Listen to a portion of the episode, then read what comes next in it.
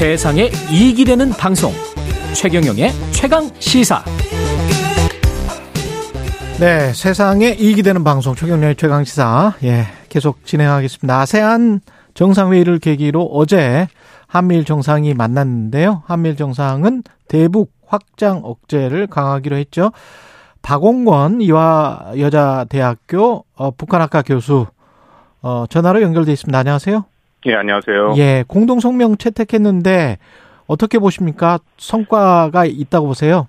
글쎄 이번 공동 성명은 이전과는 많이 차이가 나죠. 예. 일단 한미일 3국의 연대를 확실히 보여주겠다. 뭐 제목 자체도 인도 태평양 한미일 3국 파트너십에 대한 프놈펜 성명 그렇게까지 나와 있습니다. 음, 총 3장으로 돼 있고 5천 자가 넘는 그런 내용들이고요. 예, 북한뿐만 아니라 다양한 분야를 총괄하고 있죠. 그러니까 뭐 첫 번째 분야의 그 제목 자체를 보면 우리가 이해가 되는데 안전한 인도 태평양 지역과 그 너머라는 음, 얘기가 있고요. 두 번째가 그 영내 파트너십, 세 번째는 경제, 기술, 기후 위기까지 포함하고 있습니다.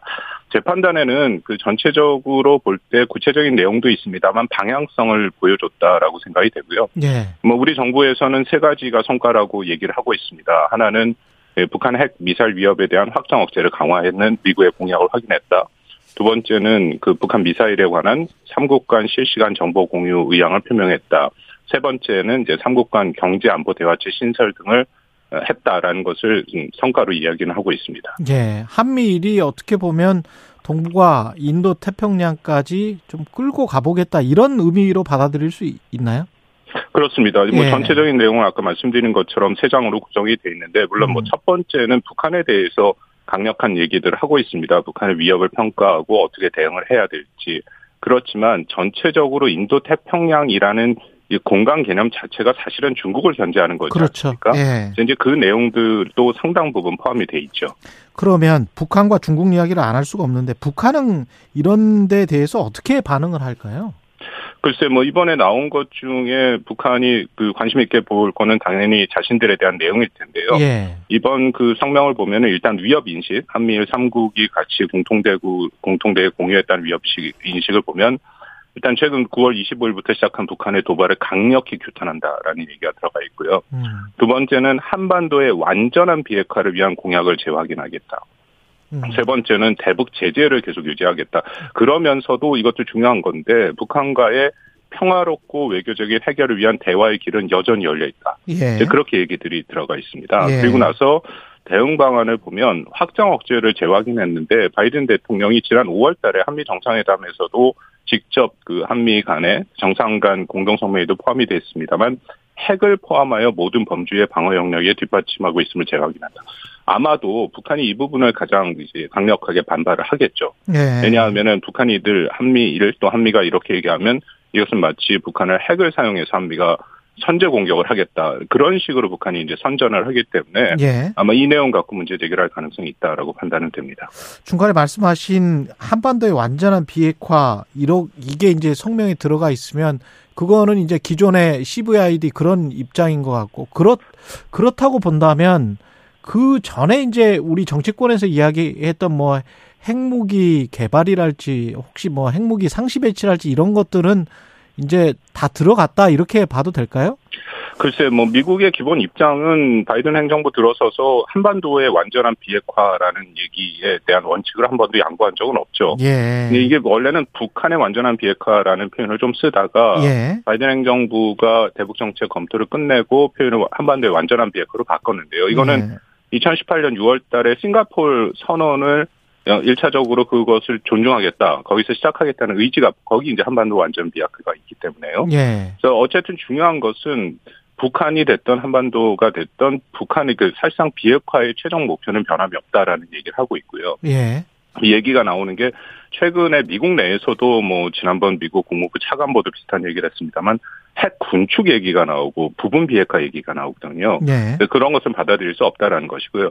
방금 말씀하신 것처럼 같은 연장선상에서 이런 대화와 외교를 통한 비핵화를 추진하겠다라는 것은 결국 한국에서 지금 논의가 되고 있고 많이 주장이 되고 있는 뭐 나토식 핵 공유기라든지 전술핵 배치라든지 한 발 더 나가서 한국의 핵무장 예. 그런 것에 대해서는 북한 아, 미국이 미국이. 여전히 동의하지 않고 있다.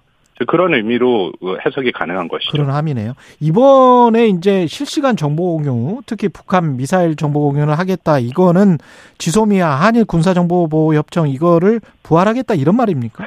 글쎄 뭐 제 판단에는 아마도 내용이 쪽 아마도 내용이 조금 더 그 확인이 돼야 되겠다라고 생각을 합니다만은요. 예, 예. 이게 한미일 3국을 포함하고 있지 않습니까? 예. 쥐소미아는 한일 간의 정보 그렇죠. 예. 그 한미일에는 사실 정보 공유 약정이 있습니다. 티사라는 게 불리는 게 있는데 아. 이거는 실시간 정보 공유는 아니거든요. 그러니까 음. 미국을 중심으로 미국의 정보를 한국 또 미국의 정보를 일본 그렇게 가는 거기 때문에 이게 한미일 글쎄 뭐 구체적인 내용이 밝혀지지 않고 딱 한 줄로만 나와 있어서 좀 확인이 필요합니다만 새로운 형태 쥐소미아와 제가 말씀드린 티사를 넘어선 형태의 한미일 실시간 정보 공유로 발전할 가능성이 있다 그렇게 판단은 됩니다.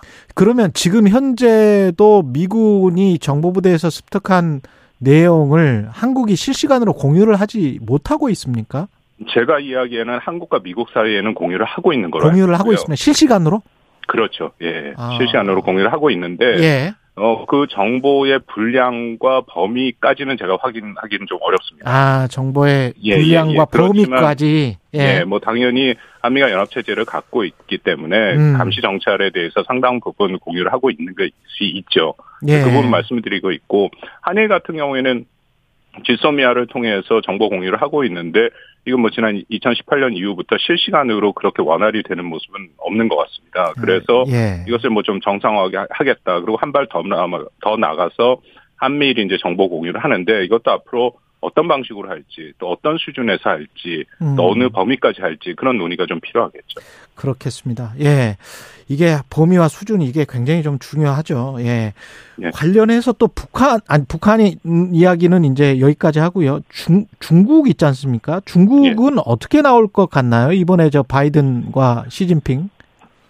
이번에 그 매우 중요하죠. 네. 왜냐하면은 현재로서는 뭐 정상회담이기 때문에 양국에서 그렇게 뭐 날카롭게 서로 간에 이 비난보다는 좀 기대감을 그 비추고 있는 것은 맞습니다. 예. 네, 그런 모습들이 현재 보이고는 있는데요.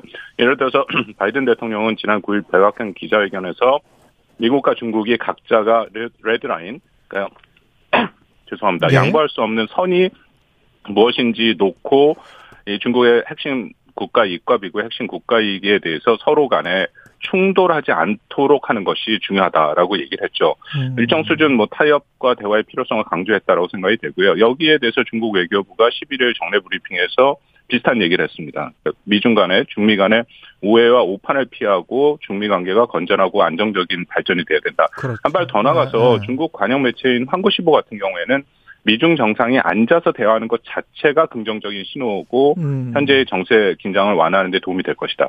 이런 얘기를 했거든요. 예. 작년 말에 미중 간의 그 화상 정상회담이 있었습니다만 그 회담은 사실상은 뭔가 결과를 도출하지 못했습니다. 당시에 음. 미국은 중국을 상대로 가이, 어, 이 가드레일, 그러니까 안전대를 쳐서 미중 간의 갈등이 아주 어, 악순환 악화되는 것을 방지하겠다라는 목표를 분명히 밝혔는데 그런 예. 가드레일을 치는데 실패했거든요. 음. 그러니까 이번에는 각자가 또 대면이고 그렇기 때문에 조금 다른 분위기가 어, 예상은 됩니다만 저희가 뭐 충분히 봐왔습니다. 그만은 그 미국과 중국 사이에 서로 간에 워낙 첨예하게 부딪히는 부분이 많기 때문에 뭐 크게는 대만 문제와 또 경제 문제가 있겠죠. 그렇죠. 예. 예, 쉽게 그렇게 어떤 결과를 도출하기는 어렵다라고 판단은 됩니다.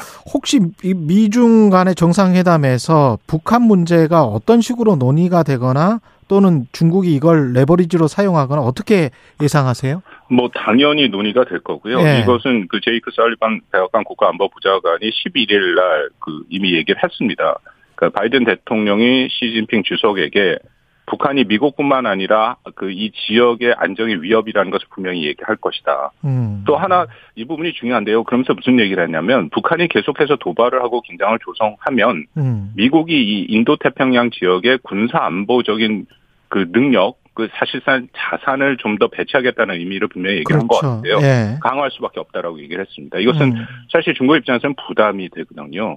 북한의 그렇죠. 위협이긴 예. 하지만 인도 태평양 지역의 미국의 전략 자산이 강화되는 것은 결국 중국 견제의 의미도 있기 때문에 그러니까 중국은 이 부분에 대해서 뭐 어느 정도 고민은 될 거라고 생각을 합니다만 큰 틀에서 그간 중국이 보여준 행태를 보면 그렇다고 뭐 북한의 7차 실험을 적극적으로 나서서 막는다든지 음. 아니면 7차 실험 이후에 유엔에서 추가 제재에 동의한다든지 그럴 가능성은 커 보이진 않습니다. 만약에 미중이 어떤 수- 수준에서 합의를 한다면 그게 북한의 핵, 핵실험 관련해서 뭐 어떤 제재 그러니까 어떤 억제 어떤 수단이 된달지 이럴 가능성 있습니까? 희망적으로 볼 수 있을까요? 현재로서는 예, 그 가능성이 잘 보이지는 않는데요. 아? 왜냐하면 예. 북한이 너무나도 명확하게 자신들의 절대 목표를 향해 가고 있습니다. 음. 그러니까 9월 25일부터 한 달 반 이상 북한이 보여준 행태를 보면 자신들의 핵 능력을 다 보여줌으로써 국제사회가 더 이상 북한의 비핵화라는 것을 얘기하는 것 자체를 비현실적으로 만들겠다라는 생각이 아. 분명하거든요. 그것을 통해서 자신들이 사실상 혹은 암묵적 동의로 어, 북한이 핵 보유국으로의 지위를 갖고 미국과談판을 하겠다라는 겁니다.